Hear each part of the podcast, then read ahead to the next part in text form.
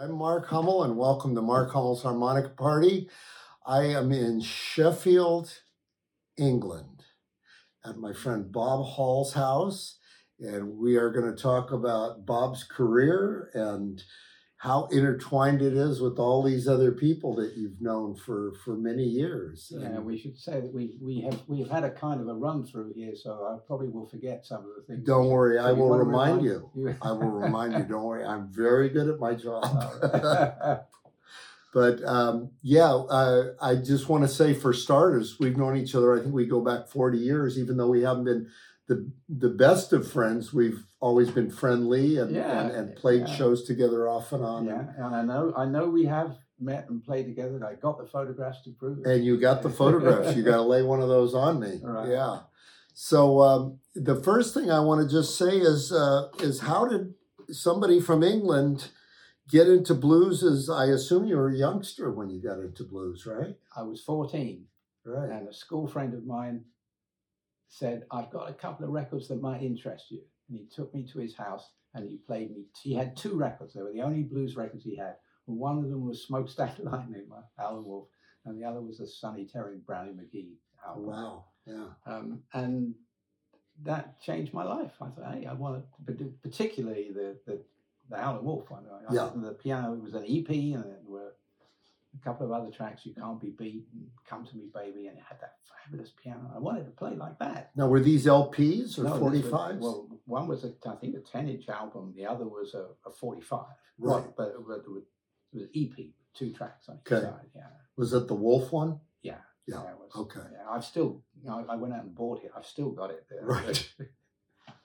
Sounds like Yeah. me. yeah. And uh, I, well, I never ever thought I'd get to play with him, but hey. um, Now, you talk about uh, Wolf? You Yeah. played with Wolf? Yeah. Wow. When was that? Six- Groundhogs? Uh, Dave Kelly Band, I think. They, they, they, were the- no, they were, they were called the John Dummer Blues Band. Okay. And uh, who, um, John Dummer was the drummer of Okay. the band, and it was his band. And yeah, we backed Wolf. Um, I think they did a lot more gigs all over the country, but I played all the ones I could get to.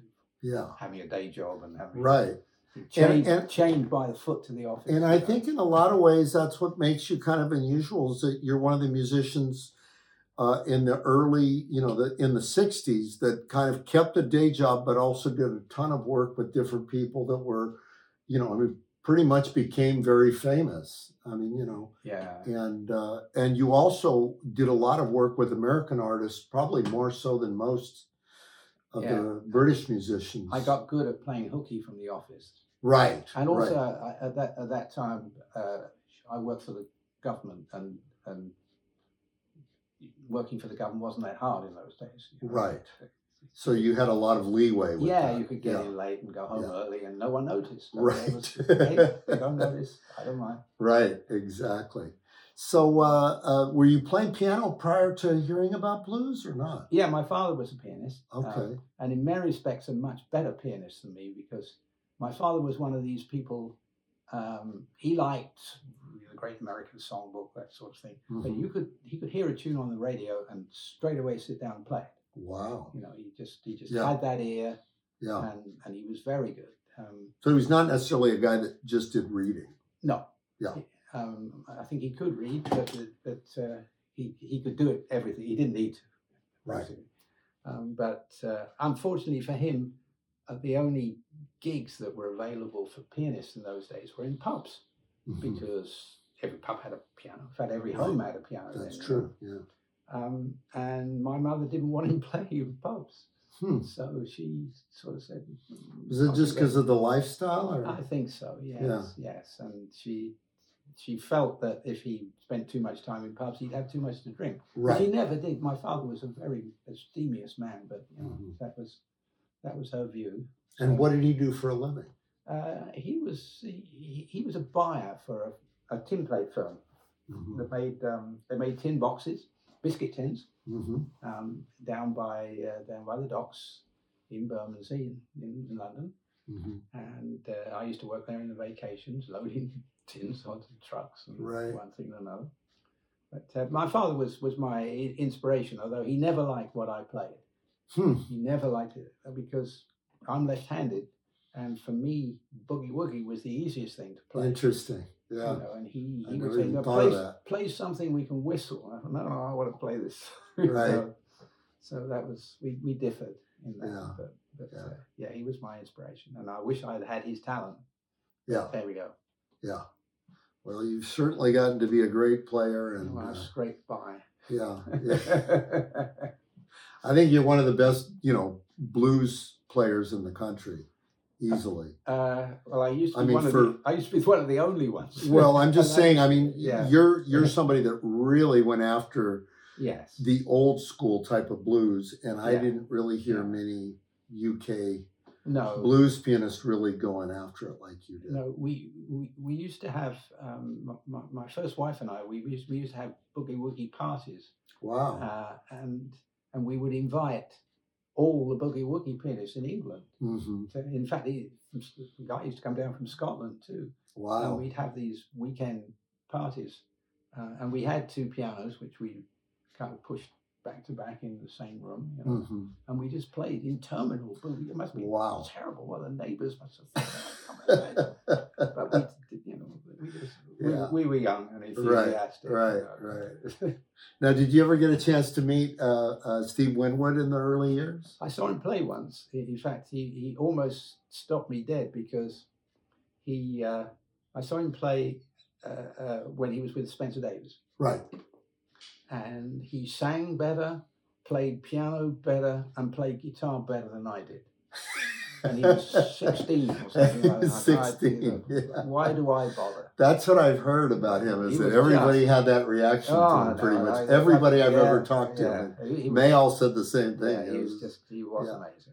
yeah, yeah. so would, could he play boogie woogie too? I didn't hear him do that, but he was a very good blues pianist. He sure he was. just a very good everything. Just you know, everything. Yeah, he I was- agree. He was a great guitar player Oh, too, yeah. and a great singer. Yeah, wild. So, uh, what was the first blues band you were in? Um, I tried before I went to university to put together the odd band um, one way and another, um, but really the the first blues proper blues band I was in, I, I left university and there's a there used to be a magazine, a week well, newspaper, weekly paper called the Melody Maker here, Right, right, And the back of the Melody Maker, there were adverts for mu- musicians. you know, right. And it would say things like, drummer must have own transport, you know, all of this kind of stuff. You know. um, and every time there was an advert for a keyboard player, I would answer it. Uh-huh. But mostly they wanted somebody who played organ because Uh-huh. Jimmy Smith was very Right, popular at that right. time. And I didn't want to do that. Right. And eventually I found a band that wanted a piano player and I went along for the for the interview, uh, for the audition, and two people answered the advert and the other guy didn't show up. Hmm. So I got the gig. You got the gig. Yeah, yeah. and that was the Groundhogs. Oh, really? And wow. the Groundhogs were a band that, that was uh, I think I think we were doomed to be commercially unsuccessful because we didn't like anything that was commercially successful. Right. We didn't and that like was Tony McPhee. yeah, we Yeah. didn't play any Chuck Berry or, or Right. anything Bo Diddley, none of that stuff. We want Yeah. to play the real stuff. You know, Yeah. Alan Wolf, Muddy Waters. Yeah, d- you yeah. know. Hey, we were young. And- I- Idealist. And what year was that? Do you remember? 65, 64, 65. 65. Okay. And now you guys backed, as I recall, you backed a ton of people. John Lee Hooker and Yeah. Hooker was the, f- no, Hooker was the second. We backed, we backed um, uh, Champion Act of Proof. Champion Jack, right? But that, but that, that was in the days um, when he used to do his song and dance routine. Oh, Hmm. okay. Because he, was- he had that kind of New Orleans Right. style, and he would do the singing and the and, Right. the, and the dancing with Right. his, his flashy shoes and Right. what have you. And I played piano for him. Uh huh. Oh, he played piano as well. so Right. that- I that knew he would played sit in piano, when he yeah. when he stood up, and, and then we we backed John Lee Hooker a Right. lot. Um, and I think, in fact, I think the originally the band was called the Dollar Bills, and they changed it to the Groundhogs to back John Lee Hooker. Really? Yeah. Oh, because of From- his song. Groundhog Blues. Yeah, right, right. Um, and, Interesting. And they did several several tours with him, and, and I think they And were he a very good became band. he became really big here during that time. he had uh, He ended up having like a number one, didn't he? well certainly top five. Um, Right. Boom boom. Right, Um, and what was the other one? There was another one he had, which I'm, I'm right. struggling now. Hobo or was it No. Hobo Blues? I Uh, don't remember. No, he had Maybe two. uh, oh, I dimples. I think. Dimples. Dimples was a hit. Yeah, And right, Boom Boom was was Right. in the top 22. Right, So he I had two remember records that. in the top Yeah. 20. right. And I, and I can remember playing with uh, John loved ladies. He loved the ladies, you know. And he was at that time, I think, very attractive. hmm Uh, as he was you know, maybe forty-ish, Yeah, you know. And, he yeah. was- and we played gigs, and the first three rows would be young 15, 16 year old girls, you know. And John would, go, you know, He I must have been in I think heaven. I'll have that one. He, No, he no, must no. have been in heaven. He, he loved it. Mm-hmm. yeah. Oh man. yeah. Um, so yeah, that was that was our, my first experience of really seeing what music could do for you. Yeah, I'll say that's enough to keep you in the business right Oh, yeah. there. Yeah. But we also backed little little Walter, Did you was not- really? who was not um, successful financially. Right. Um, co- You're saying just commercially. people didn't come out to see him? Pe- Or? well, well, people came out to see him, but he didn't. He didn't um, connect with the audience. Right. He, he didn't. He didn't speak to them. He Right. played long, harmonious, meandering kind of instrumentals. stuff. Yeah. He doesn't. I mean, John would. would- Knew how to connect. yeah, he, Yeah. He, he he really tried to connect, and Waller didn't didn't do that, and he didn't go down that well. And now, why do you think that was? Do you think that was just not being comfortable in I- England, or or what do you think it was? I don't know. He wasn't very happy. Right. Um, Was he drinking a lot? well, we uh, the first gig that we he came backstage to see us, and he said uh, it's usual for the band to buy me a bottle of whiskey. Uh, not a good intro. And we said, well, Walter, if, if we buy you a bottle of whiskey, that's our fee. I mean, we're playing this Right. gig for next to nothing because Right. it's you. you Because know? a year, yeah. um, so that didn't go down very well. And then when he didn't go down that well with the audience, he blamed the band. Of course. Um, it's, it, it was our fault, um, which, which I think was, was unfair because he was very unlikely to have found another band that had a copy of The Best of Little Walter, which was Right. the only Right.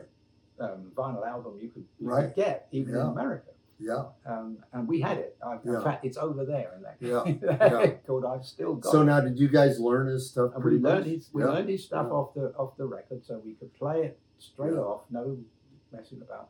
But he, Just wasn't happy. yeah, he Yeah. was not happy. Yeah. Um, uh, but not not all the stars went went, went down that well. Um, I mean, Howlin' Wolf was pretty popular, but I can rem- remember I wasn't there that night. But there was one gig that, that they played um, at a at a West Indian club in London, and um, Wolf didn't go down very well. Really? Uh, and Was it because the the audience just kind of didn't get what he did? yes. Yeah. and and he he, he apparently it, it- it was Dave Kelly's band, and Dave was saying the Wolf was sitting brooding, you know, the huge Yeah. man brooding in the- Yeah. in the in the van going home, and and Dave said to him, um, Wolf, it, it's it's there's nothing personal. I mean, th- that's a West Indian club where they like ska and reggae Right, and right. so on, stuff. You know, they don't know anything about the blues. And Wolf turned to him and he said, "Don't you tell me how to play the coons. I a coon myself." oh my goodness. Yeah, Jeez. So it was really the For- color thing is what kind of freaked forgive him the out. language, but that's what he said. Right. But I'm saying it was really the color thing, the fact that it was yeah. he was playing to people that looked like him and, and he Cut- wasn't getting it. Colour was Yeah. kind of significant in those days. I mean, Right. I can remember John Donnelly Hooker could play those clubs and he could do it. He Yeah. Hmm. would just change that beat, you know, instead of the, the- he would go. mm, ch- mm, ch- mm, He'd ch- do an and you could- offbeat. and you could see Right. all the audience. Oh, John, man, He'd do an hey, offbeat, yeah, yeah, right, hey, reggae right. man. Interesting. Wow. And and he just he could go down anywhere, Uh, but yeah.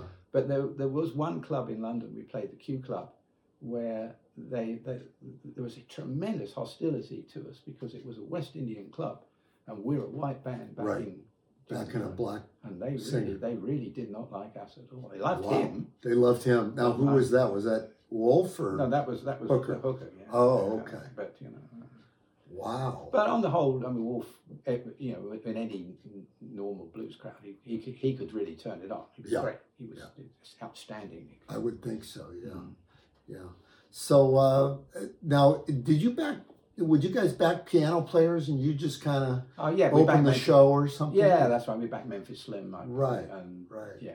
And like you say, Champion Jack. Champion Jack. Dupree, Anybody, yeah. you know, anybody who was Right. around. We- Did you back Eddie Boyd at all? No, I saw Eddie Boyd play, but I think he played solo. Oh, I don't okay. remember him playing with a band. All right. But he didn't play with me anyway. Yeah. And uh, and at this same time, I mean, you had a lot of a lot of interest in blues. You had Mayall out there doing his thing, and That And, was uh, yes, that that for me Alexis Corner. Yeah, for me that was hugely satisfying because I'd been at university in the north of England and nobody liked my kind of music. Yeah. Nobody at all. And they derided it, you know. they- Um, and I would thumb home at weekends 200 miles from Durham back down to London. And I could see there was a there was this ferment of activity. Of, um, there was a fellow called Chris Barber Oh yeah. you know, yeah. and Right. he used to have a weekly R and B session at uh, at the Marquee Club in which was in, in Oxford Street Right. then, and I'd go there and see it. and th- That's my kind of music. And Yeah. everything, uh, it- it's happening, and I'm up in university in this godforsaken place in the Yeah. north. So it was really just this tiny little pocket, kind of. Yeah, but it, Yeah. it grew from London, and when I came back, it wa- it, it was it was really happening, you know. Yeah. Um, and and so uh, yeah, it was a good time for me. Yeah. Now, did you meet people like the Stones and and and That- Clapton and different people like that at at that the time? time, I didn't meet. I mean, I often saw them play because they were Right. playing the same sort of clubs Right. that we played, but I didn't get to know them until sometime later. Um, I guess the first real big star I got to know was Pete Green, and that Okay. was through through um, a, a bass player Bob Branning, who Okay. who I was. He was my partner in crime for Right. twenty or thirty years, Right. and all kinds. And he of had bands. just joined Fleetwood Mac he joined Fleetwood until Mac, uh, yeah. McVie. Yeah. joined. Yeah. Um, but he kept, he, they were friends, you Yeah. know, and every time Bob would manage to persuade some record company to make a, another, yet another album of, of us doing something or other. He didn't list Peter and He didn't, he said, well, I can get Peter Green to come play. Oh, okay. Right. And I said, Peter, would come and do it. Oh, God, oh, yeah. right. And, uh, uh, and uh, Bob could charm anybody. He was a, he was a charming man. Yeah. Um, uh, I guess the most successful band we had probably was called Tramp. And Right. that was just about 1970, 71. hmm Uh, and that had Mick Fleetwood on drums and Danny Right. Cohen on guitar Wow. and Bob on bass and me on piano. So they were eh, they had the they had Fleetwood Mac going, but they were also playing with you. Yeah, Yeah.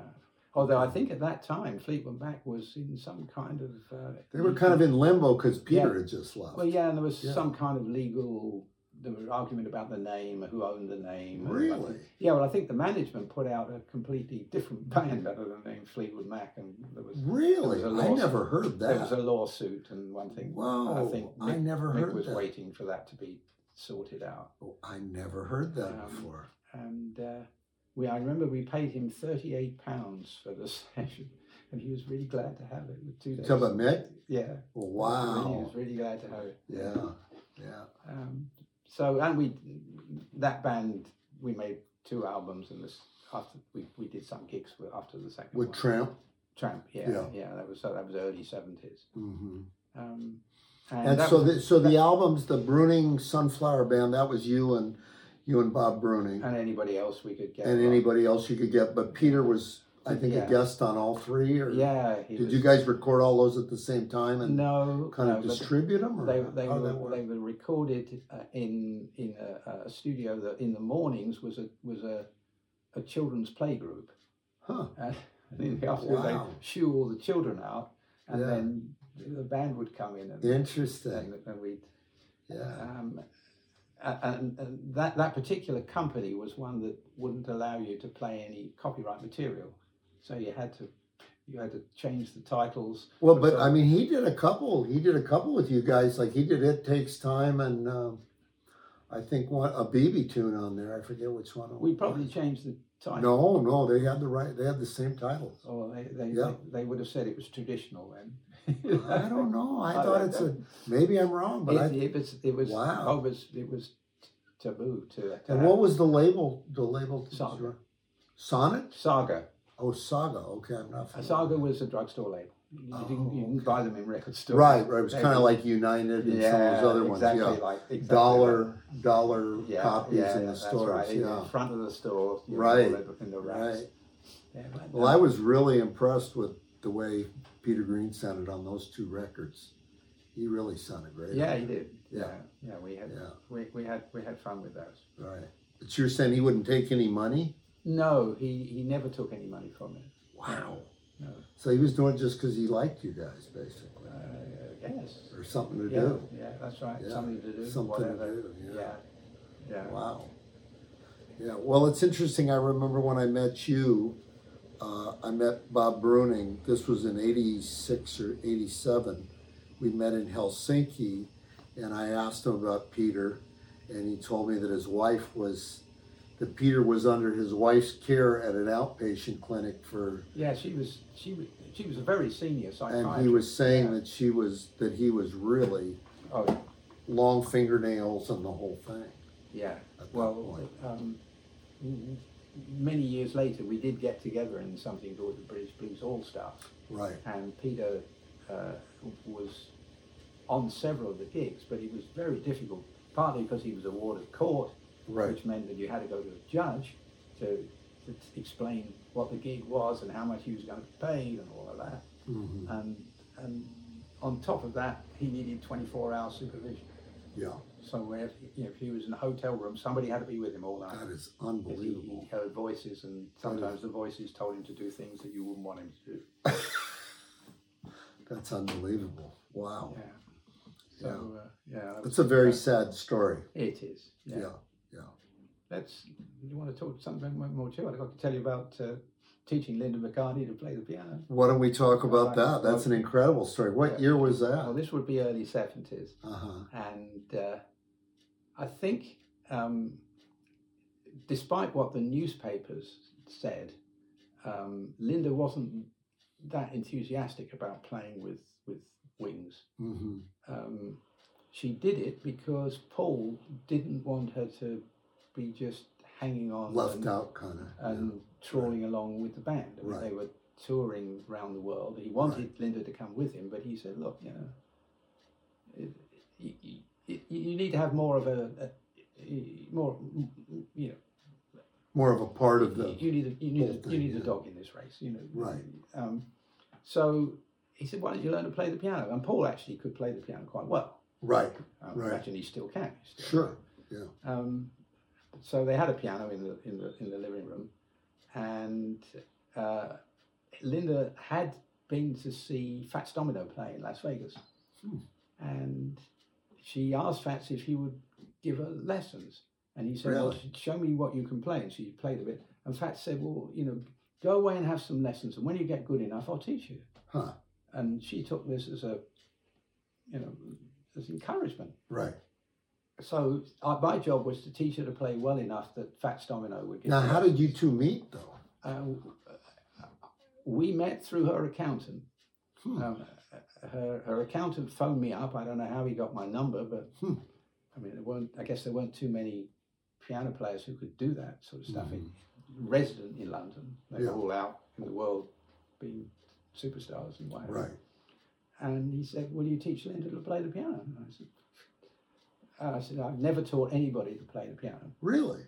No, I've never Wow. given lessons. Um, and so what we agreed was that I would do my best to teach her, and she would make a charity contribution, and that was that was so. So that every week I would go up there and in, in the lunch hour, a Wow. long lunch hour, Yeah. Yeah. and uh, and teach Linda to play the piano. What a trip. Um, and, and it was always a problem getting into their St John's Wood house because big f- big wall around Right. and there's a there's a, a gate with a with a a, a, a- a doorbell. And this is before you could text and all that. Oh yeah, Yeah. Right. Yeah, Way and, and- before. And, uh, the, so the, the the problem was that the Japanese tourists used to come around in their, in their tour buses, you know, and, right. and they'd press the bell and no Right. one would ever answer it because Yeah. it was you know. anyway, I phone up and say, I'm coming and I'll give you exactly the time. So please Be answer- there, yeah, answer the right. door." Yeah. And mostly that worked. Yeah. And so Yeah. I done, give Linda an hour's teaching. And they both they had kids at this point. they had, um, there was there was a teenage daughter who Uh-huh. worked, I think, at the florist around the corner from Right. from there because Paul had said she had to get a job. Right. Yeah. Now she's the one that has the clothing company I now. believe she Yeah, is. Yes. yeah. Yes. And I did. I never met her because she worked. Uh-huh. Um, but I met the two younger children who were then about eight or ten, Uh-huh. and I thought they were fabulous kids. They were really nice, um, well-adjusted children. Mhm. Um, and uh, you know, they sometimes, if Linda was late, they'd answer the door and take me in and sit me down. Do you want a cup of tea? And uh, I mean, it was really. Yeah. and then they that's try and sweet. engage me in conversation. You know, Right, And that's I thought that was great. So Yeah. nice. Yeah. And I used to bring my children up there. That's wild. Yeah. So they'd all play together? Well, they played the, the there was a um, a, a tennis machine. Uh-huh. And Linda had bought this tennis machine, and we'd Right. never seen anything like this. You know, Right, It was right. it was a whole new world. Yeah. So my kids were like, "Can I play the tennis machine?" You know, ping. pong. That's funny. Yeah.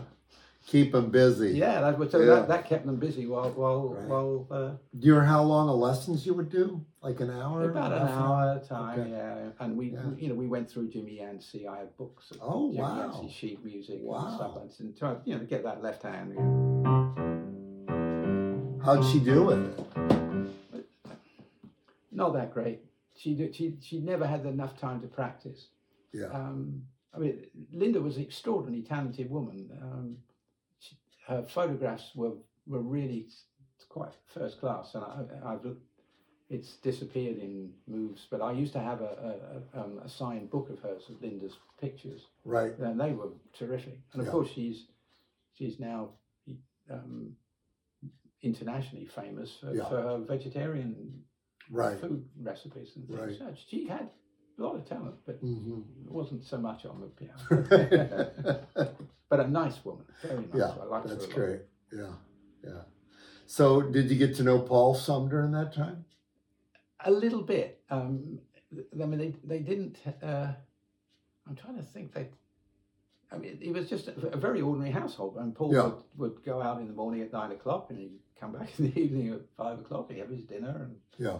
and so on. And, and they didn't have servants to, to the That's best something, of my isn't knowledge. it? Yeah. Um, I That's think they had a. I think they had a cleaning lady. Right, right. But, But- not maids No, no, or I mean, butlers. Paul anything or like Linda that. would make the meals, and you know, it, Right. it- yeah, it was a very ordinary Yeah. life. So we are back with Bob Hall, and he's telling me about giving lessons to Linda McCartney. And you were just telling me a good story about. Uh, Oh, you want me to tell you that? yes, yes. Well, I- one- one it time- kind of gives a a little spin on celebrity. One time I was given a lesson, and some guy jumped over the wall of their St John's Wood house. Um, it was it was quite a high wall. I mean, it must have been. You couldn't see over the top of it, so it's got to be six or eight foot tall. Right. and he's got a guitar, and he came running through the garden and banging on the window, and he wants to sell this guitar to Linda, you know, and she was able to deal with him without alienating him, without making a big. She didn't freak out about it. She just dealt with it Yeah, and sent him on his way. We didn't want the guitar, but no hard feelings and yeah. and I thought that was really remarkable. That is I mean, I- remarkable. I, I would have thought. I, I, won- would have freaked I, out. I- I just wonder. I wonder if some of that was the '60s, and just that you know, a, a lot of celebrities like them, you know, or John Lennon or whatever, they realized that there were a lot of people that were going to kind of come at them, and that they could kind of be peaceful about it yeah. as a Mm. result. Because there's there's a film of John dealing with some guy that just walks into their yard and starts basically trying to get an explanation about a song, and he, he deals with them very, Yeah. you know, Yeah. So what? It, it, it all passed off. It was just Yeah. five, ten minutes was finished, and that was Right. it. Well, I wanted to ask you, the Groundhogs backed Billy Boy. Were you in the band when, when they backed Billy Boy Arnold? I don't think. Because I think don't they think- did an album with them. Okay, I have played with Billy Boy, and I have Yeah. recorded with him, Yeah. but it was for Big Bear. Um, Okay. Uh, for for. a- I think this was Red Lightning, as I recall. from about 1971 to 1976 or so, Big Bear would bring over um, the, the, the American Blues Legends tour every year. It was, you know, it was a bunch of guys from Chicago or Right. whatever, uh, sort of thrown together. Right. Um, and, uh, well, not all from Chicago, because of the, it was Lightning Slim, Wh- Whitman Smith, Right. Eddie Burns from Detroit. Right. uh, Lowell. I know you guys recorded with Lowell, but maybe that was no, later that on. Oh, Was, that was much later. okay. Um, I'm trying to think who else was on that tour. Now. Washboard Willie. Right. Um, Well, was Slim Harpo on that? no, he, I think Okay. he had died. He by- died. By Okay. then, yeah. Yes. Yeah. Good Rocking Charles was the Really? later on. Wow. Yeah. Yeah, um, and mostly they, they, they brought over a whole band, Right. um, but they didn't know each other for the most part, Mhm. and often they didn't really want to play together as a band. Hmm. And also, some of them would stay because Jim Simpson was a who was a big bear promoter. I mean, he, he, he was an agent as well, so he often booked book tours for solo tours or duo tours with different people. Right. Uh, and they often needed a backing group. And Jim Simpson was interested in cheap Yeah. backing groups. Right. And Branning and I were really cheap because we're we're in London and we've got jobs, you know. so Right, we, all we right. gotta do is So take- you were really looking at what was going to satisfy you musically yeah, primarily. yeah, Yeah. So we got to play on dozens and dozens around. the- At one point, I Did you remember- work with Snooky and Homesick? Was that Yeah, you guys? that was, that was us that's right. too. Yeah. Um, at one time, we did three albums in a day. Wow. Um, Crazy. Thirty-nine tracks in a day. That's crazy. And the last album, I can't remember which one it was now, but I can remember Jim Simpson saying, "Okay, we need one more track for this album. Let's do a great slow blues, really." Get... And, uh, and and Bob Browning saying, "The last tube back to where we live, Kennington, leaves at ten past eleven. Do you want to pay for a cab?" And Jim Simpson said, "No." So, okay, let's do a fast one. One, two, three, four. Three minutes. done. oh Um, we my ran God. we ran to get the last two. Jeez. So Was it he from England? who, Jim Simpson? Yeah. Yes, yes, he's from Birmingham. Okay. But that's that's. Uh, I mean, give him his due. He, he, he, he put on a lot of good music, um, and I you know I can't fault him for that. But it wasn't very commercially successful. I Mm-hmm. mean, I think artistically, some of the stuff that that, that Homesick and, uh, and Snooky Brown. Snooki did Yeah. was that that was really good. Did you guys record with? Yes. That was those were your yeah, records. We did, yeah, Um, I, I, yeah I, I, I thought they were they were excellent. Um, so I mean, he tried, but it, it, I think the, the the moment had passed. Blues was really popular in the '60s. Music is a is a fashion business, and the fashion was turning. Yeah. So there was still a Were these kind of the remnants of the American Folk Blues Yes. Festival? yeah. Yeah.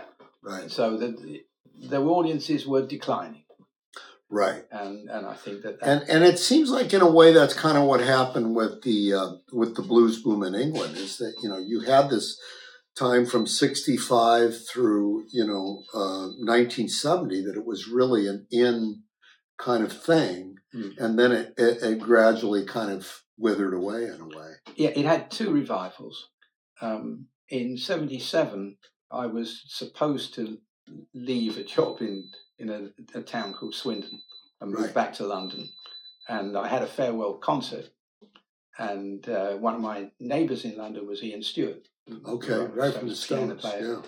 And uh, I I talked to him about doing this this concert, and he said, "Well, you know, I got a friend who plays drums, so, so we got Charlie Watts along to play drums." Yeah, and uh, and we we got a horn section of people I think that Stu knew, um, and we made an album. We were just we I don't I think we rehearsed in the afternoon and we did the concert live concert in the evening and Stu brought Ronnie Lane's mobile down to record it and we made an album and we put it out. and where was the concert? Do you remember? It was in the Arts Centre in in in Swindon. Okay, Wow. um, and it was sold out, and it was good. It was great. And we did. And it. was there a name for the the group? yeah, it was called the Bob Hall George Green Boogie Woogie Band. Oh, George okay. Green was another boogie woogie pianist who was very good. Yeah. Um, and because Stu never thought he was good enough really to play with the band, you know, he hardly ever sat in with us or anything. Right. But he liked George, so George and I. ha- We had worked together. We, we used to tour Germany as a duo. The bass player on of, of that band was Dave Green, who was, Oh, okay. who was That's a jazz bass that's player. what I'm talking But about. Charlie Okay. and Dave grew up together. Next, they were next door neighbours. Okay. Charlie learned to play Right. drums, and Dave learned to play the bass. And they All played right. together. yeah. And they played it in our in our band Right. for a while. Um, and we did quite a few gigs, um, mostly festival gigs, because we had to get Charlie along. And of course, if it was, if, if you told a festival you could bring Charlie Watts along, They were going to hire you. they were going to hire you on the spot. yeah, pretty And- much. And and so we we we were able to do that. And Alexis Corner was was uh, an old friend of mine, uh, and I owed I owed Alexis a lot. Every time my musical career, such as it was, would dip, and there'd be nothing going on, I think, oh, what am I going to do now? The the phone would ring, and Alexis, hey Bob, I got to do, you know, it was- and. Uh, I now, remember- when did you guys meet in the in the mid '60s? yeah, I think we met. Uh, Alexis used to have a radio show, Right. and he wanted to interview um, another neighbour of mine, Joanne Kelly, who was a fabulous Right. guitar, slide guitar Yeah. player, twelve Singer, singer, yeah. wonderful singer, Mhm. who- Dave Kelly's older sister, and I had for years accompanied Joe, um, uh, uh, mostly folk clubs and, Mhm. and things like this, and Alexis had us on the radio, and that was how I first met him Right. um, and I think we we hit it off. And he would occasionally come up with some scheme, Yeah. um, uh, and and this time it was my scheme because it was it was this band, and he came and joined us. So we had Alexis and Charlie, which were two very big names. for Wow. the rhythm Yeah. section Absolutely. Yeah. and uh, and Stu wanted a, a a a big name for the bass as well, so he he wanted Jack Bruce to come and play, um, and uh, Jack was willing to join the band, but he wasn't. He wouldn't play in a band where the the band leader was less famous than he was. Yeah, so so he At least he didn't have an ego. no, no, of course not. so we had to change the name of the band. So it became Rocket 88. And what year was this? Was this after Cream or Uh, before? It would be after. After. It would be okay. after, yeah, yeah. Yeah. So it would be about eight- 80, 81, something 81. like that. And how long did that group last? Well, from 77 until about 82, 83. and Wow. then So it I- was together for a while. uh, yeah, and then um, and then it, it fell apart. I became very ill and, s- and I couldn't play for two or three years. I was Right. um, and uh, and Stu died suddenly without without warning. Alexis died, and there was just you know, Yeah. by the time I was well enough to play, there, you know, there was no nothing to Yeah. reconstitute really. Uh, by which time, in I think it was in '79, uh, Paul Jones decided it was time for a blues revival, and he formed the blues Ah, band Okay. uh, and I got to play with Blues Band because Dave Kelly and I are neighbours, and you know we Right.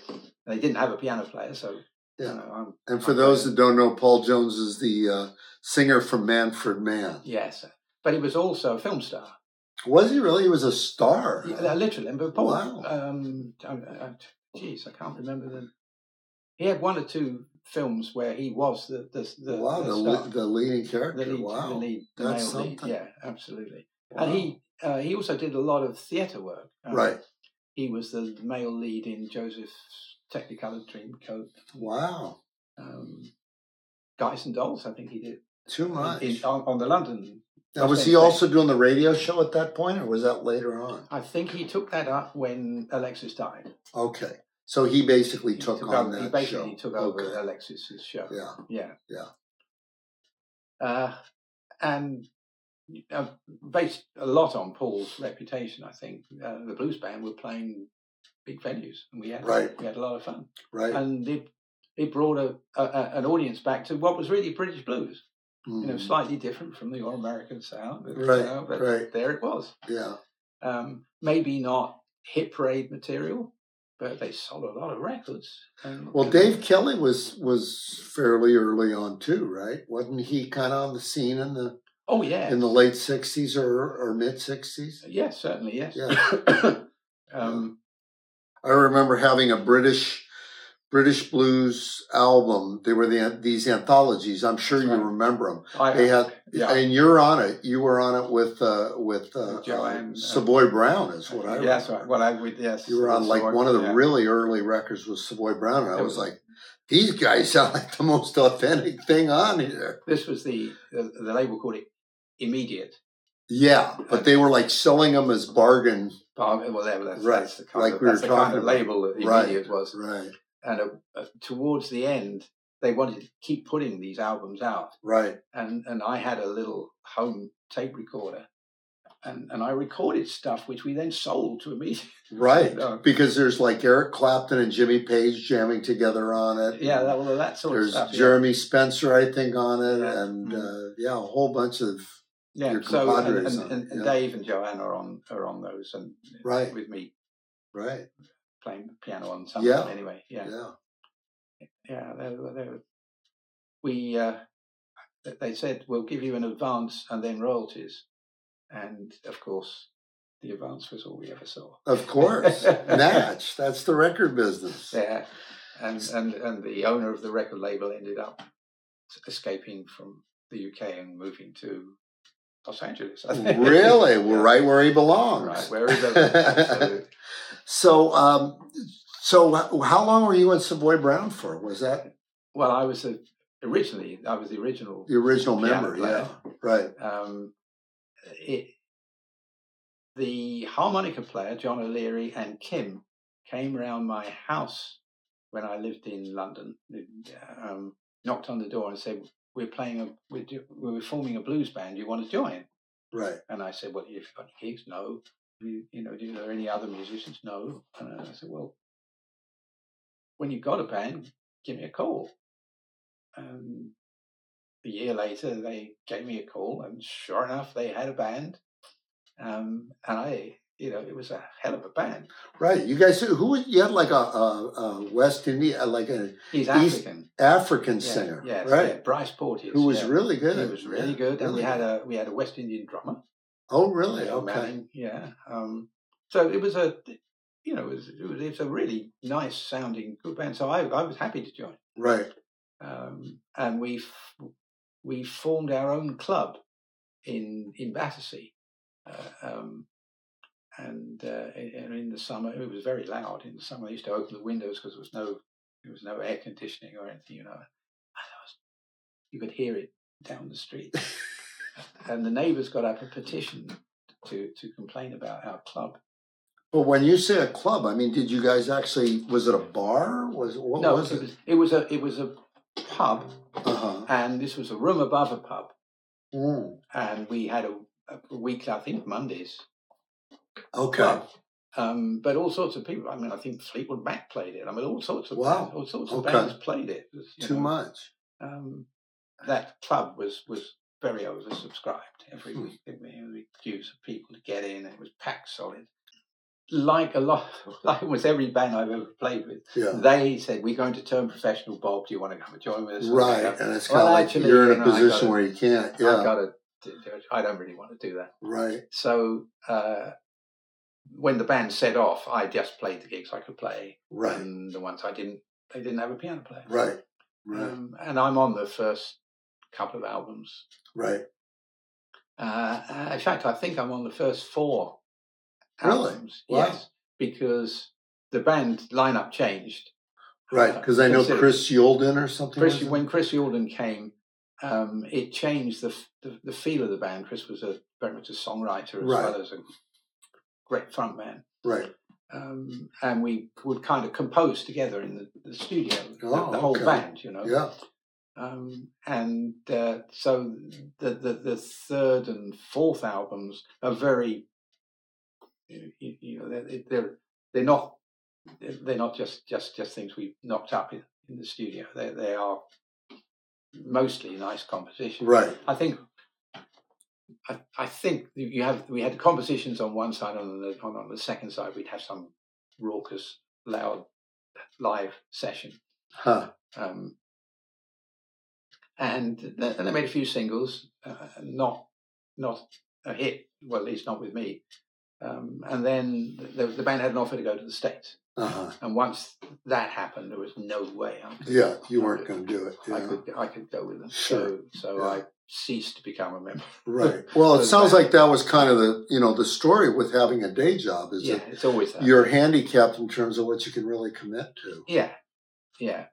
Um, but you know, they they would come back to England, and I'd sit here with the band again. Right. Right. And I've made I re- remained friends with Kim until he died, just just before yeah, I'm Christmas. sorry about that. Yeah, and I was- I was, you know, I felt very close to him, and that was a that was a big blow when when I Mm-hmm. heard that he died. Yeah. Well, he was. He, he, he- I read a really interesting interview with him where he talked about, you know, they said something like, "Well, didn't you have so many members in your band?" He goes, "Well, that's just the way it goes, you know. Well, uh, you know, having a lot of people in and out of your band." I think Kim Kim always had a vision of what he wanted, hmm and it would change from time to time. Right. um, I mean, up until the the last, he was still writing new songs Right. and, and trying to find new ways of Yeah. expression. So in a way, having the interchangeable members kind of went with what he was writing Absolutely, and working on. yes. Yeah. um, and he, he was very good at that. Uh, uh, I think um, 2012, something like that. Uh, I managed to get some. I did a Bob Brunning. I managed to get some money out of the record company. I said, "Hey, I got some original songs." I'll and, Uh, and, and I said, "And if you give me the money, I get will- Kim Simmons. I'll get Kim Simmons to play on it and produce it Right. because he had promised because I I played him my previous album and he said "Well, that's okay but I think you could do better and you need proper production Right. so I- I, okay thanks for that Kim so I okay you- you say that let's you can There we produce it, go. you can produce it. so we we we got enough money to to spend ten days Mhm. in Kim's studio in- That's in, nice in budget. upstate New York Yeah. and uh, and mixed the album, and we came back with a with an album after ten days. Mhm. Uh, um, and it was interesting to see the way he worked and the way he changed things around Yeah. from the, from the basic concepts which we brought. It was uh, it was we, we- we, we got there and and uh, he, the first thing he said to me was you know your, your vocals are too high you need to bring your vocals down so we need to take all the tunes down about three semitones you Huh. know, and there's my wife going, "Oh, what? You gotta, learn, you gotta learn all these bass parts in another in the studio." Yikes. Yeah. um, and I've got to play the piano. of course. Look, Right. yeah, I'm still happy, very happy with the with Yeah. the results. Yeah. And he brought in some some old Savoy Brown alumni. So, um, with the stars of British blues, how did you how did you get onto that? uh, uh, I'd moved out of London by that time and wasn't able to continue a commitment with the blues band because Mhm. they were mostly well they're all London based and, their, and their gigs were a lot in the south hmm and up here in Sheffield it's hard to get there in time Right. particularly after work Right. uh, so uh, We should mention that you were a patent lawyer most of this time, right? oh yeah all the, all of this Yeah, time yeah the whole yeah, time. European patent attorney Right. Uh, yeah Right. yeah So, you were a seriously law schooled professional. Yes, yes, Yeah. uh, it's it's it's it's an interesting life. I'm I'm, I'm you know I'm I'm not sorry I did it. It was Mhm. it's, um, a- a- and it's quite quite competitive because a lot of it is in court. You know, Mhm. arguing cases and one thing Right. and another. So it was it was okay. So you had left the blues band because they Yes. were London based. Yes, and and then for a while, um, well, I never left them in the sense that uh, I never It I was stopped just playing with them when they Difficult to play with them when they Yeah. came, when they came up this way. Right, I, then I you would, I yeah. would always go Right. and play with them. Yeah, Right. you know, and, and I think I was welcome. I mean, Right, uh, and you've made remained friends with all these. We're guys. still friends, Yes. even, even now. Uh, Hillary and I, uh, w- by this time, were together, and we for, for for quite a while we played shows around uh, uh, village halls and, and little country places. We would Mm. we would develop shows. I'd write songs. We and they would have some sort of a theme. hmm Um, and the the arts council in in Britain would subsidise these us to go out and play in small places. It, it doesn't make you famous, but the money's quite good. so Right, you can't right. complain about that Yeah.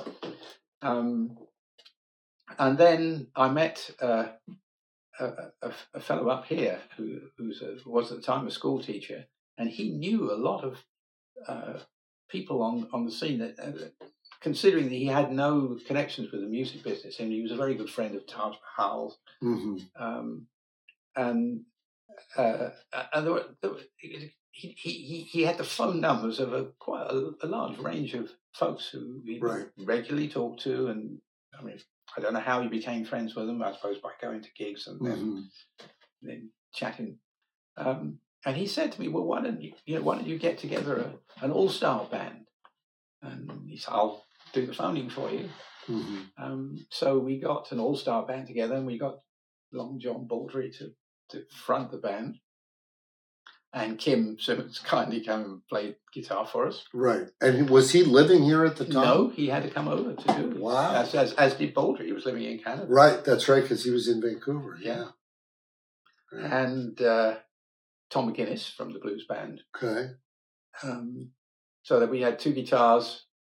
Well, we had Colin, Al- Colin Allen on drums, who had been with John Mayall for, Okay. for a number of years. Um, and I'm trying to think who we, who- Dick Hexel Smith we had on. Oh, right. tenor. That's right. Yeah. yeah, Who you played with in Deluxe Blues Band. yes, um, Yeah. a lot of gigs with the Deluxe Blues Right. Band. Um, very eccentric fellow. Yeah. Yeah. Um, and I uh, love his book, by the way. He the Blowing the Blues book. I, haven't read that. Oh, I'm told, God, I'm it's told, great, I'm told man. you should read it. It is so fun. Uh, It's such a great read. yeah, Yeah. he- yeah, he's a, it's a real old time eccentric. I think. Yes. yeah, and uh, and we had Peter Green, right. um, although, and yeah, I think most of the gigs that the, the, the All Stars did, uh, we had Peter Green, although it was very difficult because he was a ward of court. Yes. Now, was that mainly in the UK that you were No, able to work with him, or was it no, all over? no, we worked with him in Copenhagen. Um, in uh, in Notodden for the blues festival there, Right. uh, in Orkney, Uh-huh. Um, I seem to think we did the festival in Belgium. Oh, uh, We, mo- we, we mostly did big festivals. And you were because- saying it was really difficult to be able to get him to yes. come on board because of the award of the He was made a ward of court, which Right. means that you don't you're not able to look after your own affairs. right. So we had to go to a judge in chambers and say we've got this gig. Yeah. The judge, What's a gig? You know, how much is he going to be paid? All of this.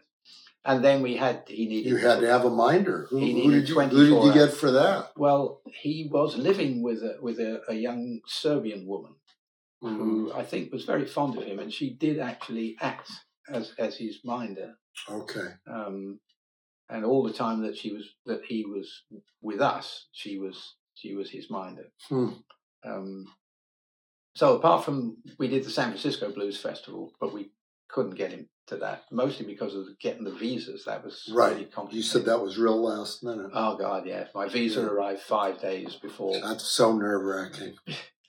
and and I know Tom Mazzolini, who's a Yeah. the blues festival, Right. and he's you know, well, has, has your visa come through yet, Bob? No, no, Yeah. not yet. No, no. I think any promoter is going to get real nervous when Yeah. things are like that. yeah, but anyway, it came through, Yeah. and, and and and we did it. People who think that the musician's life is just Simple. Yeah. standing up there, and Anything playing, but. you know, Anything it's, but. It's, it's, Yeah. it's- there's a lot goes on behind the scenes. a lot That's of, right. lot of battling That's going on. right. so so with uh, with with uh, the All Stars, uh, how long did that last as, Uh, a, as a band? Did you guys ever record? Yes, there's an album on Indigo. No, SPV, German Okay. label, SPV, Okay. um, from the Notodden uh, Right. concert, um, and uh, which I think uh, was recorded by the radio station, Oh the- right, the right, Norwegian radio, right, right. and they gave us the tapes. So we were able to put it out as an album, and we edited it down. And I, I think it's it's nice. Yeah, Yeah. yeah. I think it was good. Is that still in print? do You know? No, I don't know. Yeah. Um, it's the last album that that Long John Baldry made, I believe, Wow. because Okay. he died soon afterwards. The the British Blue Stars. Um, you said they lasted how long? How long was that? couple years. More probably three or four years. Three or four Yeah, years? because we Okay. didn't play that many dates. We, Right. We needed a festival to To really make to it pay come the together. airfares, you right. know. Right. Exactly. Yeah. Yeah. So, uh, yeah. But yeah, w- w- we did what we could. hmm Um, and w- what else were we doing? Well, I mean, all through, all through the uh, eighties and nineties, I had been playing with the Deluxe Blues Band with Danny Adler. Right. And that's one of the times I met you over Yeah. in Helsinki. Yeah. Yeah. Um, it was Yeah. Danny and Bob Bruning. Bob Browning and Mickey Waller, Right on who drums. was Yeah. very strange. Um, and and uh, the yardstick of Yeah, yeah, see, the yardstick of weird. yardstick of weird.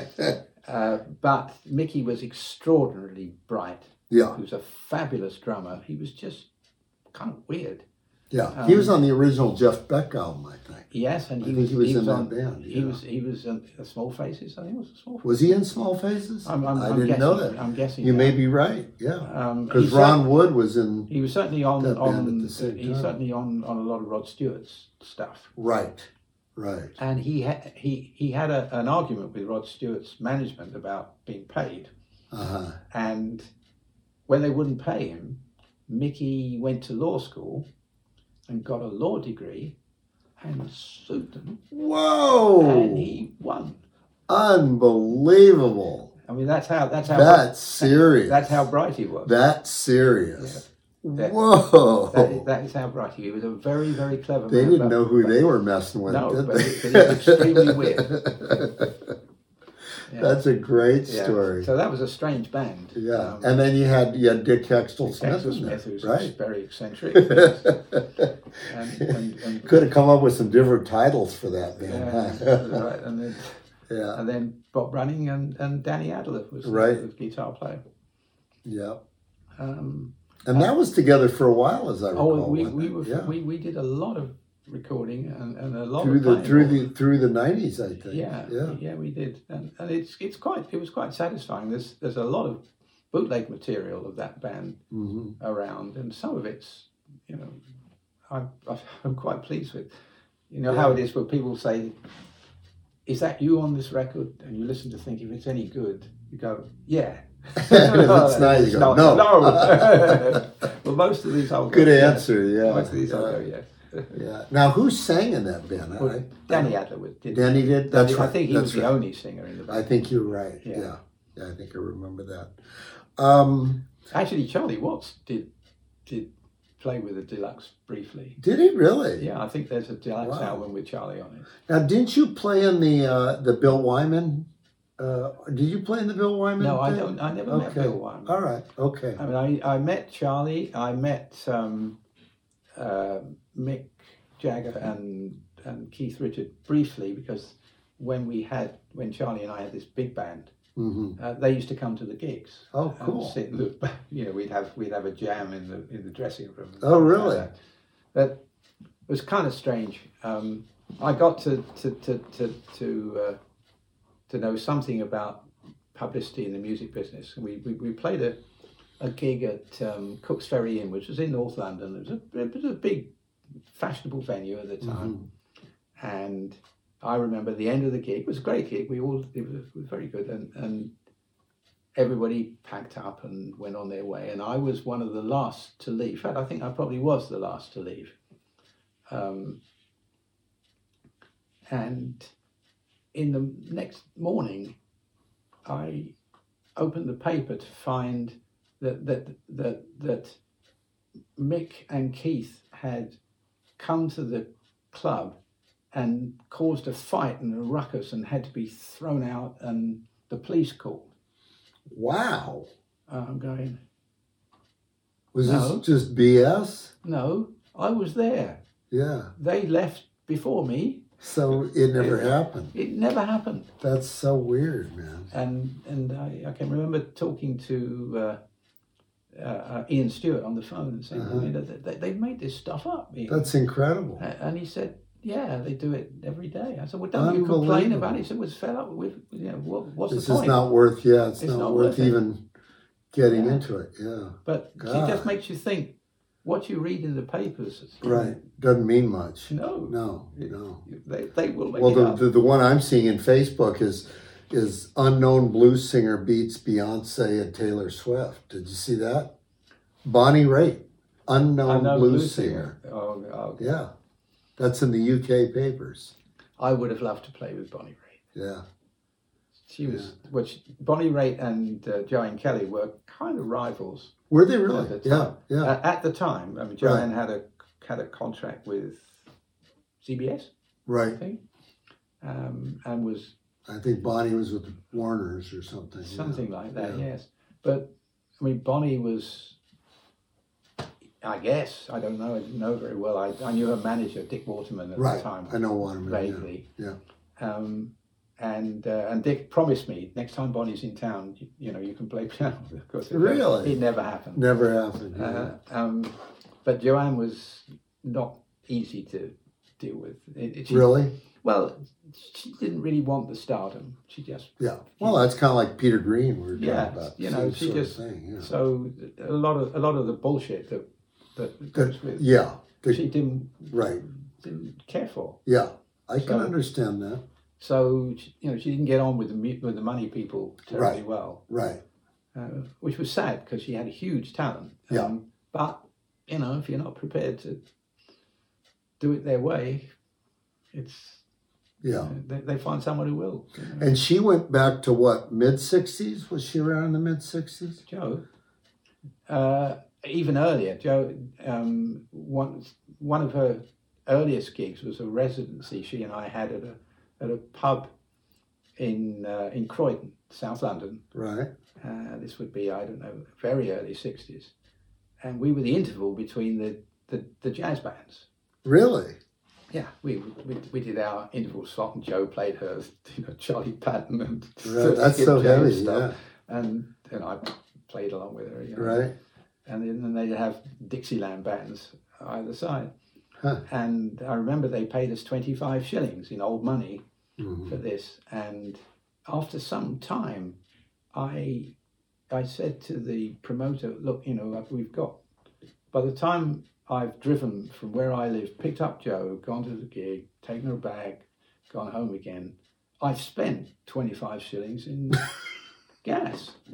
I had a, Yeah. an old car, That's you know, it did incredible, 50 miles yeah. to the gallon. Yeah. And I said, could you make it 30 shillings?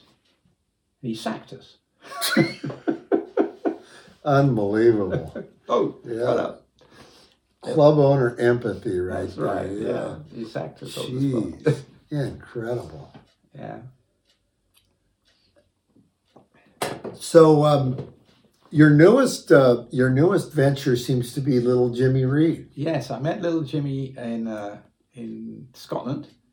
Um, more than about twelve years ago now, and I never thought that I'd play with another American blues man hmm um, because they were all dead. Yeah. You know, Uh, I mean, I played with Wolf and Hooker and Walter and Chuck Berry and you know Right. everybody, Level Folsom, all, all- all my heroes I played Right. with, and they For were all sure. dead. Yeah.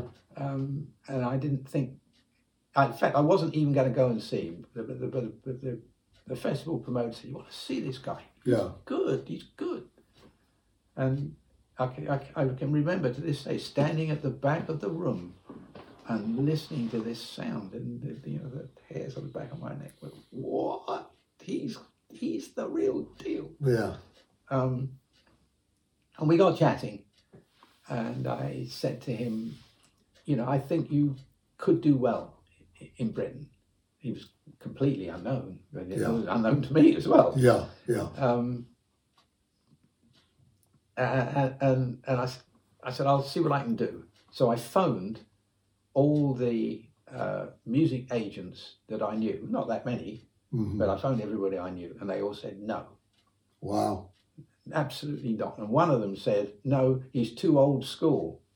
And that really, Yeah. that really, That puts you on a mission. that ca- yes. what do you mean old school? Yeah. That's the way it's supposed to. That's sound. right. That's what blues is. Um, Yeah. So I got back to Jimmy and said, Look, I'll try and get you a few gigs. I don't know whether I'll succeed or not, but I'll try. And we organized a tour and it went well. Um, and every year I'd organize one or two more tours for him. We used to do mm, 15 days, something like that. Um, a lot of clubs, um, the occasional festival if I could get one, Mhm. and things like that. And gradually, Jimmy acquired a reputation. Uh, he's uh, audiences like him. He he, he he connects with all. He never speaks to them Right. unless I prod him into Yeah. saying something. Um, but he Exude something. he, yeah. Yes, exactly. Yeah. He, he does connect with them. Yeah. Um, and he plays the real deal. Right. I didn't realize quite why. And uh, what, what seems to have happened, I mean, Jimmy's not easy to, to draw out his life history, but what seems to have happened was that Jimmy played music uh, and he's also a qualified hairdresser. Oh, He's really? I qualified- did not know that. He's qualified to teach hairdressing. I mean, he's- Incredible. yeah. I mean, Wow. Jimmy's, you know, he's a very literate man. Rod Piazza is, ac- was actually a hairdresser. Oh, I too. didn't know that. Yeah. Oh, wow. What do you know? Yeah. Uh, so, so uh, I've lost the thread. Oh, so so in other words, you, you met him and you guys connected. Yeah, and, and, and I did try and try and get him some gigs, and gradually we managed to get off the sort of club circuit and into this little theatre circuit. Right. um, and that's worked very well for us over the years. So hmm now I will try and find a festival, or at least some gig that will pay the airfare Pay the freight. Yeah. for sure, Right. Mm-hmm. um, and then I'll put together a tour of weeks or so's um, art centres and theatres, and Jimmy just comes over and, and plays those. hmm So it's mainly the UK. mainly the UK. Yeah. We used to play more in, in Europe, but but it it seems to be harder and harder to get gigs in Europe It does. yeah. that, that that pay the money. The UK pays better because it's theatres, Hmm. and uh, and it, there doesn't seem to be the same sort of theatre circuit in Europe. Or if Interesting. there is, I'm not part of it, and I Yeah. don't know how to Interesting. get. Well, it's part of it. always seemed to me that the UK is almost like a separate entity from the rest of Europe.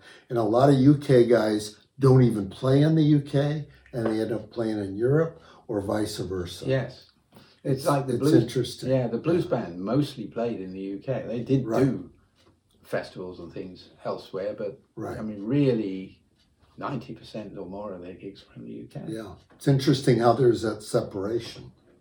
Yeah, uh, it just depends where you can manage to f- find an audience. You know? Right. Right. Um, and, and Jimmy has found this this audience, and as, as long as he can do it, and I think they'll come and see him play. Yeah, that's awesome. I mean, he, he's an inspiration to me because he's got more energy than I have, and he's Yeah. older than I am. Yeah, right. um, and uh, and he loves to play. Now, what was his? uh, Didn't you say he was in the s- service or something? Yes, oh, that was what I was going to Right. say. He up until the age of thirty-five, he's working these two jobs. He's got eight children. He's Mhm. acquired two wives, one divorced, obviously. you know, Right. But, but, but he's supporting all this, Right. these people, and he Right. can't do it. He's that's not. There's just not enough money in it. So he Mhm. joined the army because 35 is the oldest you can join the army. So he Mhm. joined the army and straight away volunteered to be in personnel. He's lived all over the world. So he did his 20 year stretch. But when he left, thought about taking up music again.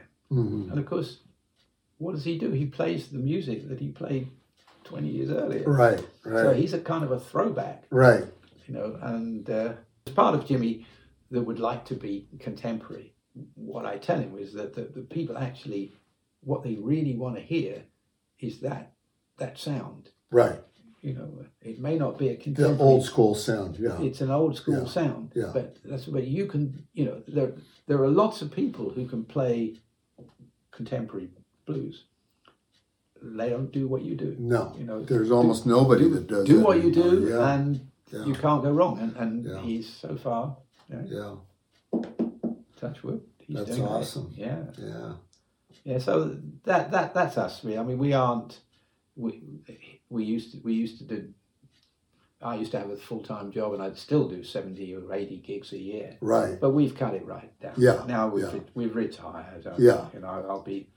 Well, I was eighty last year. But you're still playing. Well, what else would I do? Yeah, right. Yeah. right. You've got to Yeah. do. That's the you've gotta- beauty of music, I think. It you is. know. I mean, it's it's it in a way. It's it's 80 it's- is the new 70. Yeah, and, and yeah, and, and, and in a way, it's one of the few professions. You know, if you're a footballer or Right. something, you can't go on No, doing you it. can't. But if you're a musician and y- and your fingers don't give up Yeah, on you, That's then, right. Hey, you can go on doing it. Yeah, absolutely. You mentioned Eric Clapton, hmm and of of of, of all the people i- in in in my generation of, of blues, I never played with Eric Clapton. hmm I met him once hmm uh, in the Cow Palace.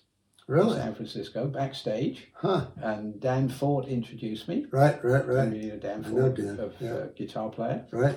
and Bob, Eric. I'd like you to int- meet my friend Bob Hall. And Eric goes, "Yeah, I've heard of him," and then he went away. so I know he's heard of me, but I don't know. Anything. That's so weird. And and I wanted to have him in in Rocket '88, hmm and Stu wouldn't have it. Really? No, and and Eric, I, I, I'm told, wanted to play with us, Really? and Stu wouldn't tell him where the gigs were. How bizarre. He said, "No, he- he's too loud." Well, could that have had something to do with uh, Jack Bruce, though? Or was that before Jack Bruce? well, Jack Bruce was too loud as well. Right. so, Yeah, I mean, all the maybe time. you don't think it had anything to do with that? Well, it might have done. Yeah, Yeah, but he yeah. certainly. And I, That's interesting. Stu, no, you don't want it. He's no, no, it's not right for that, and he wouldn't have it. Wow. He was, he was rather determined. Interesting. Yeah, And you and Stu are pretty good friends, right? we were good friends. Ian yeah. Stewart is is He's- Rolling Stones Stones. alumni, Well, Yeah. he was the original pianist. the of the Rolling original Stones. pianist, right? And Andrew Oldham sacked him because he didn't have the right look. Right, And that's Right. tr- that's true enough. Right. Stu never looked like a, s- right. a rock Remember, star. he was older, wasn't he? Yes. Yeah. But he uh, uh, he stayed with the Stones um, because he's a, he was a good organizer. He was Mm-hmm. he was their roadie, their road manager. Right, He ran their office. right. Um, and in time, he also ran the mobile studio. Well, I like what you said about that. He um, he was one of the few people around them that would give them an honest opinion. Yes, Stu. th- th- Yeah. That was a great thing about Stu. He would. Mhm. He. Uh, I was telling you, you know, that they'd go out, come up, come off stage, and the audience are going berserk. You're right. And they'd say, "How was it, Stu?" And he'd say, "You were better last night." he, he, he, he, he told it like it was. Right. You know. right. That's beautiful. Yeah. They seem to think a lot of him. Well, I, I, I Yeah. when he died, I, I wondered whether the band would carry on because Yeah. he was so much integrally Interesting. part of the whole yeah. thing. And he did Yeah. play with them. Um, we had my my son and I had tickets for Wembley one year Uh-huh. when they were doing a show, uh, which was great. Yeah. Um, it's- there were some there were some Stones songs that Stu didn't like, you know, the psychedelic ones and things like this. Right. He's a boogie woogie pianist, Right. and he Right. didn't like it. Right. Um, and every time they'd play one of these songs, he'd get up and leave the stage. Would he be on stage playing? well, he'd be on stage playing The other rest of songs, the other right, songs, right, but anything right, he didn't like, he'd Yeah. get up and leave. Uh huh. And and they they had a band meeting. Apparently, Charlie told me at a band meeting, and and- and, and they, they said, Stu, if you don't stay on the stage and play, we won't pay you. hmm And next night, there they go, you know, and they, they play a psychedelic soul. Yeah, Charlie said, I look round. He's gone. Oh. he did. That's great. Yeah. he's definitely a man of uh, man of his uh, convictions. Absolutely. It pretty was a much, man yeah. of conviction, he was. Right, yeah. right. yeah. Well, Charlie Watts seemed like a great guy too. Yeah. he yeah. uh, really did. I, I, I'll give you a, a, a Charlie story.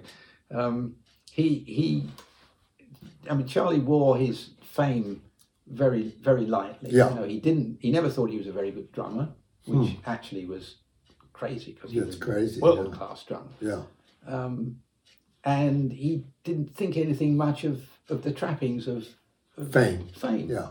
Uh, we're we're in the band bus going to a gig with with um, uh, Rocket eighty eight, and and the the two guys are talking about getting a new car. George Green and- and, and one of the horn players, you know, Mhm. they're, they're discussing the various merits of different cars. Right. And Charlie pops up pops up to the front and said, George, whatever you do, he says, don't get a Ferrari. And George, oh, why, why is that? And Charlie said, well, he said, I just took the Fer- Ferrari to the garage and they charged me £600 to clean it. Jeez. So I'll, I won't get one of those. Yeah, That's great. Well, I you know the other thing I wanted to just get with you on is uh, like how you got into such a wide selection of styles of the old blues guys. I mean, because I know you're one of the few guys in England that really plays, you know, learned Big Maceo or Walter Davis or you know all these. Al- Obviously, the boogie woogie guys like Albert Ammons and, Hmm. and people like that. I put that down to, to a lock-up shop in Streatham called the Swing Shop. Um, the Swing Shop had uh, w- w- was a jazz record store, Mhm. much smaller than this room, much smaller. You could only get four or five people in there hmm uh, um, and uh, they it was run by by a fellow called Dave Carey, who was a, a, a vibraphone player and drummer, Mhm. and he oftentimes wasn't there, and he, and he had a, a an assistant called Len, who, who, who was a bass player, and would let us play any records we wanted. At that time, you couldn't just go into a shop and buy American blues records. They there was some some sort of tax problems or something or other. But anyway, you, you couldn't do it. Mhm. And Dave Carey found a way around this. He had ordered 100 records at a time. He could designate 80 of them, and the other 20, the, the, the, the dealer in the States would choose. Mhm. So Dave would put in his 80 modern jazz quartet, John Coltrane, and stuff Right. and the dealer would go to the, you know, the cheapo drugstore records and he'd put in modern and the really Right, cheap right. ones you know. Yeah. um, and uh, so dave would when, when these records arrived he'd go, oh, gather up old rubbish and he'd throw it out in the bins for so i mean I, if you look, i've got a whole set of bb kings johnny hookers Right. Right. I've got the Howlin' Wolf on Crown. Yeah, Crown. yeah. That was the Right, the, the Crown, Crown, records. Dave did start did realise that there was a a, a, a market for hmm for um, old blues reissues. We kind of used the swing shop as a as a library. You know, we would Mhm. take them home Right. and take them and then take them back. And, Right. Right. And as long as Kerry wasn't there, that was that was okay. They could Right. back in the rack, you know. it was- Right. that was my my um, education hmm in, in, in old blues. And also, I got to know um, a collector um, called Francis Wilford Smith. He had an extraordinary collection of, of rare and valuable 78 records. Wow. And I got to know him, he was an artist by profession, uh, in fact, mostly a cartoonist. Hmm. And for many years, he was he had an exclusive contract with Playboy. Wow. One cartoon a month for Playboy. Two he was not months. allowed to do anything for Yeah. anybody else. So he, he, he lived quite well and Wow. he spent his money on, on records and rare Uh-huh. books and things. So I learnt a lot about about um, particularly piano blues, which was what he was mostly Mhm. interested in. What would you say are your favorites of the piano, the uh, 30s and 40s? I can always listen to Jimmy Yancey. Right. particularly late at night, Right. where you can't beat Jimmy Yancey for Right. late night listening. I actually quite like Leroy Carl, even Yeah. though he's a very simple. Oh yeah, he pianist, was. but, A, a, but he was a great composer. He you know. was a great You know, composer. and I absolutely. like I like listening to his yeah. compositions. So his songs really kind of became the the um, the kind of basis for a lot of the um, later blues singers. and I like some of the Yeah. mod, modern people. Sonny Thompson, I like. Oh, okay, yeah. um, Play with the Freddie King. fifties, Yeah. fifties. Right. Um, you know, particularly like he has a, a tune called "Screaming Boogie," which I would, would love to be able to play, but I'm not good enough. Ah, yeah, And, don't and think I I've heard found I that. found him. There was an article in one of the um, kind of gutter press uh, about teenagers and drugs, Mhm. and it's, and it said it had a photograph um, of some rather ordinary looking kids dancing, and it said drug crazed teenagers dancing to the latest New York craze, The Fish. So I thought I want that record, and I found it. That's It's great. Sonny Thompson. That's great. Yeah, I don't think I've heard that one. That's oh, I, pretty you good. know, I can play it for you. Okay. I've got, it- I've got it here. Well, let's play something.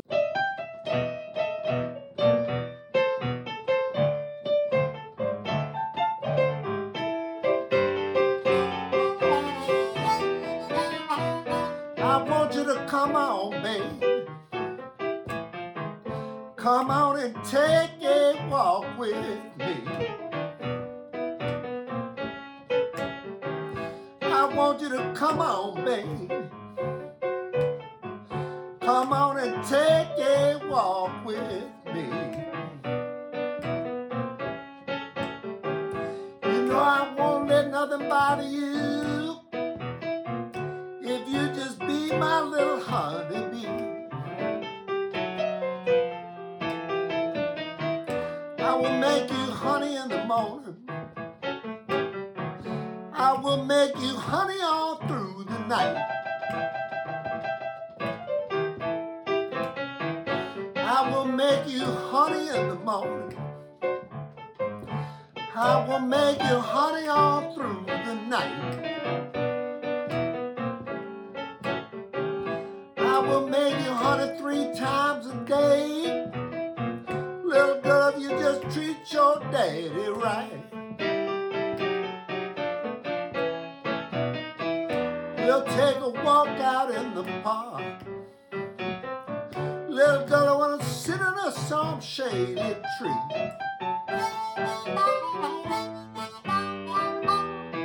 Take a walk out in the park.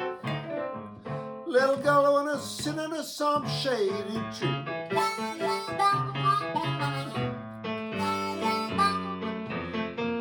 I won't let nothing bother you. Little girl, if you just be my little honeybee. Ah, let me hear you, Bob.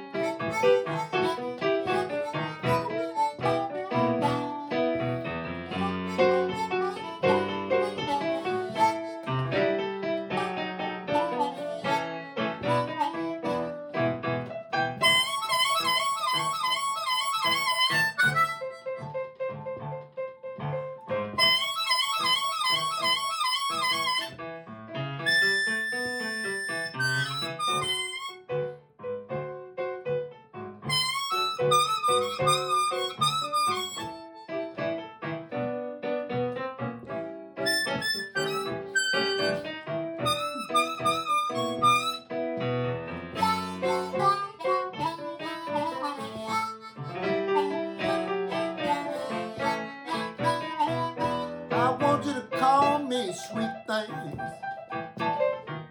Little girl, I will be your little honeybee. I want you to call me daddy. Little girl, I will be your little honeybee.